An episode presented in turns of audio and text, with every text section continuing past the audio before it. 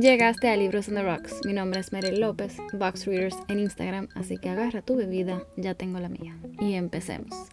Estamos en el segundo capítulo sobre las distopias, cuando todo lo que pudo ir mal sucedió, y donde los autores nos muestran una advertencia o una preocupación en los mundos que crearon. En el último episodio se habló de Orwell, de Duxley, de Forster, donde nos advirtieron sobre la tecnología, la producción en masa, el autoritarismo, entre otras cosas. Así que si no lo han escuchado, dense una vuelta. Aunque no tienen que haber oído el otro para escuchar esto. O sea que no se vayan, quédense ahí. En este episodio nos vamos un poco más al interior. Los roles, la mujer, la moral, lo que es justo. Y terminando sobre la vida. ¿Y será que seremos el pez en la pecera? Hoy estoy bebiendo un café un café con leche. con leche de almendra, porque son, o sea, muy temprano todavía y no somos alcohólicos. Entre los libros que estoy leyendo ahora, bueno, el libro que estoy leyendo ahora es Anxious People de Frederick Backman. Fue uno de los finalistas del listado del mes de febrero del tema de Feel Good de, del Book Club y como que me quedé un poco interesada por leerlo. Además que el escritor fue quien escribió A Man Called Ovi, o Ove, que es una belleza, y lloré. Así que ojalá que, ojalá que vaya bien. Así que empecemos con las mujeres. Además, porque estamos en marzo y viene el Día de la Mujer. Nos vamos con Margaret Atwood y uno de los libros más masoquistas que he leído, top 3, tanto así que no he leído la segunda parte y como que de verdad que no me llama, aunque sea el mejor libro del mundo, ni siquiera he visto una serie en televisión y tal vez ya como que se está dando cuenta de qué libro estoy hablando y es El cuento de la criada o Handmaid's Tale. Un mundo donde se utiliza a la mujer simplemente como material reproductivo. O sea, lo detesté. Detesté leer ese libro. Y ojo, no fue por malo, sino todo lo contrario. Un libro que te haga esa reacción no puede ser no puede ser, no, está mal escrito. El libro es, tiene la forma de un diario. Es una distopía donde el gobierno estadounidense fue totalmente derrocado por una autocracia religiosa, donde las mujeres son despojadas de sus derechos y obligadas a diferentes roles, entre ellos el de handmaid o la criada, donde su rol es tener hijos para hombres en altos rangos. Aparentemente en este mundo la reproducción bajó y el gobierno tomó la decisión que debía controlarlo. ah, eso no pasa aquí, ¿verdad? No, no, ningún lado en el mundo. Tiene como un ritmo medio lento. La criada nos va, no, no un mal lento, pero la criada nos va revelando poco a poco sobre este mundo y cómo llegó ahí. Las mujeres no tienen nombre propio, más que el de su esposo o de su dueño. La fertilidad es lo más importante y lo único que define el ser mujer, y donde todo lo que nos resulta es culpa de ella. Yo creo que fue, em, si no me equivoco, Trevor Noah que escribió o dijo, no me acuerdo dónde, que parte del apartheid en Sudáfrica, que se arraigó tanto en la sociedad, fue justo porque pusieron a negros contra negros. Eso de la frase de divide y vencerás. Y en el libro de Atwood separa a las mujeres en roles y en roles donde se castigan la una a la otra todo el mundo contra la mujer.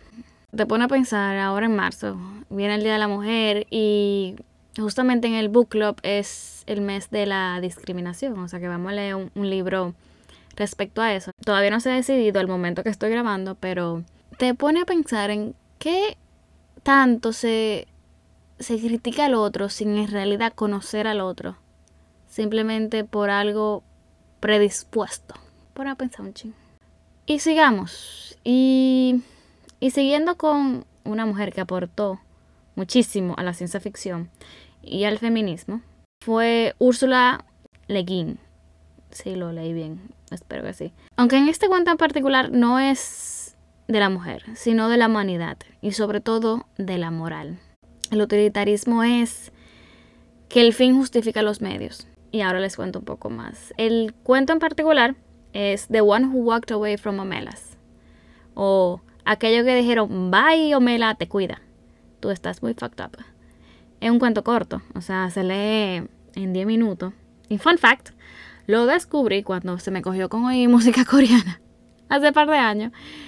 Y yo no sé quién es que hace los videos de BTS, pero el tipo o la tipa es un deep fan de la literatura y deja en los videos muchas pistas. Y si uno se pone a leer los comentarios, te va diciendo como que, ah, este, este video es inspirado en tal y este en otro. Y bueno, uno me hizo llegar a Omelas. Esta es la premisa. Es un mundo perfecto, Omelas. Todo el mundo es feliz, nada malo pasa, siempre es primavera, ra, ra, ra, ra, pero es porque hay un secreto que todos los ciudadanos de Omelas descubren cuando tienen cierta edad. Y hint, hint, hint al título. De nuevo, como se lee tan rápido, no voy a dar spoilers. Si no fue que ya lo di. Eh, pero es. Te lleva a la decisión de tener una realidad al frente y decir, ¿la acepto o la rechazo? ¿Me quedo o me voy? Y eso que ni siquiera llegaron a otras, como que opción D, opción C. ¿De qué tanto el destino vale más que el camino y qué tanto tu porvenir vale más que el otro. Solo hay que pensar como en el día a día de cada uno.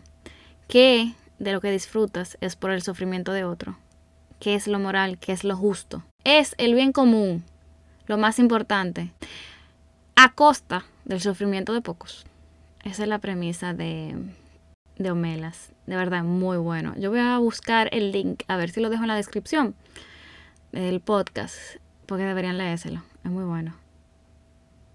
Que en realidad me acuerda a una de mis series favoritas. The Good Place.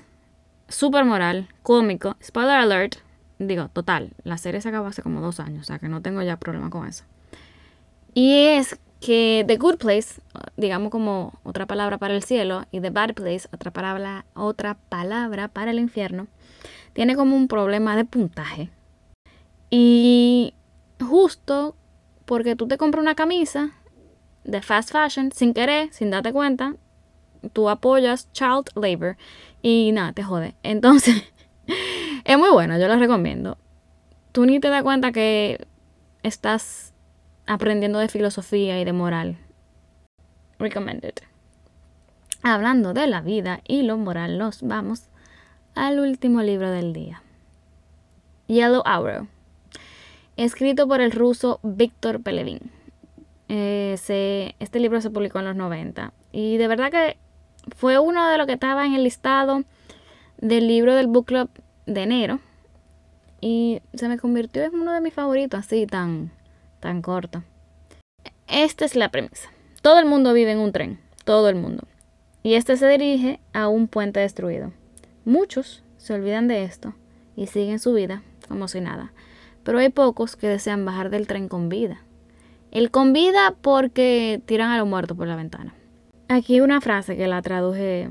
Un pasajero nunca piensa de sí mismo como pasajero.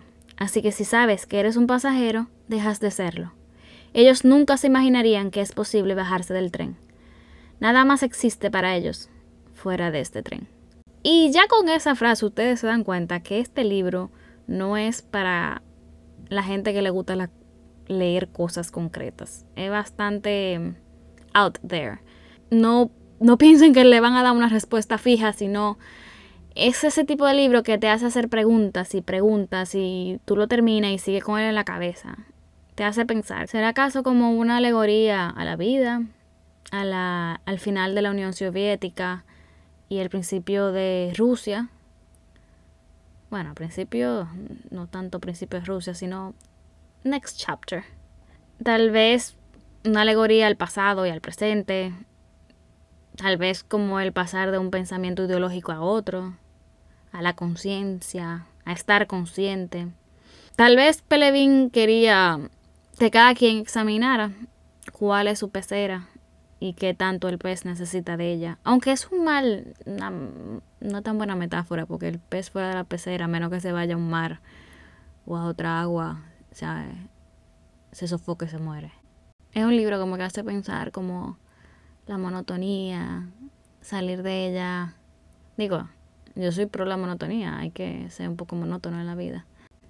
Reconocer que estamos vivos, que a veces se nos olvida, que a veces que tenemos que metafóricamente si andamos en un tren que va hacia un puente destruido en la vida. Y yo creo que cada quien puede darle su propio su propio significado a este libro y por eso por eso me gustó tanto. Hasta la próxima.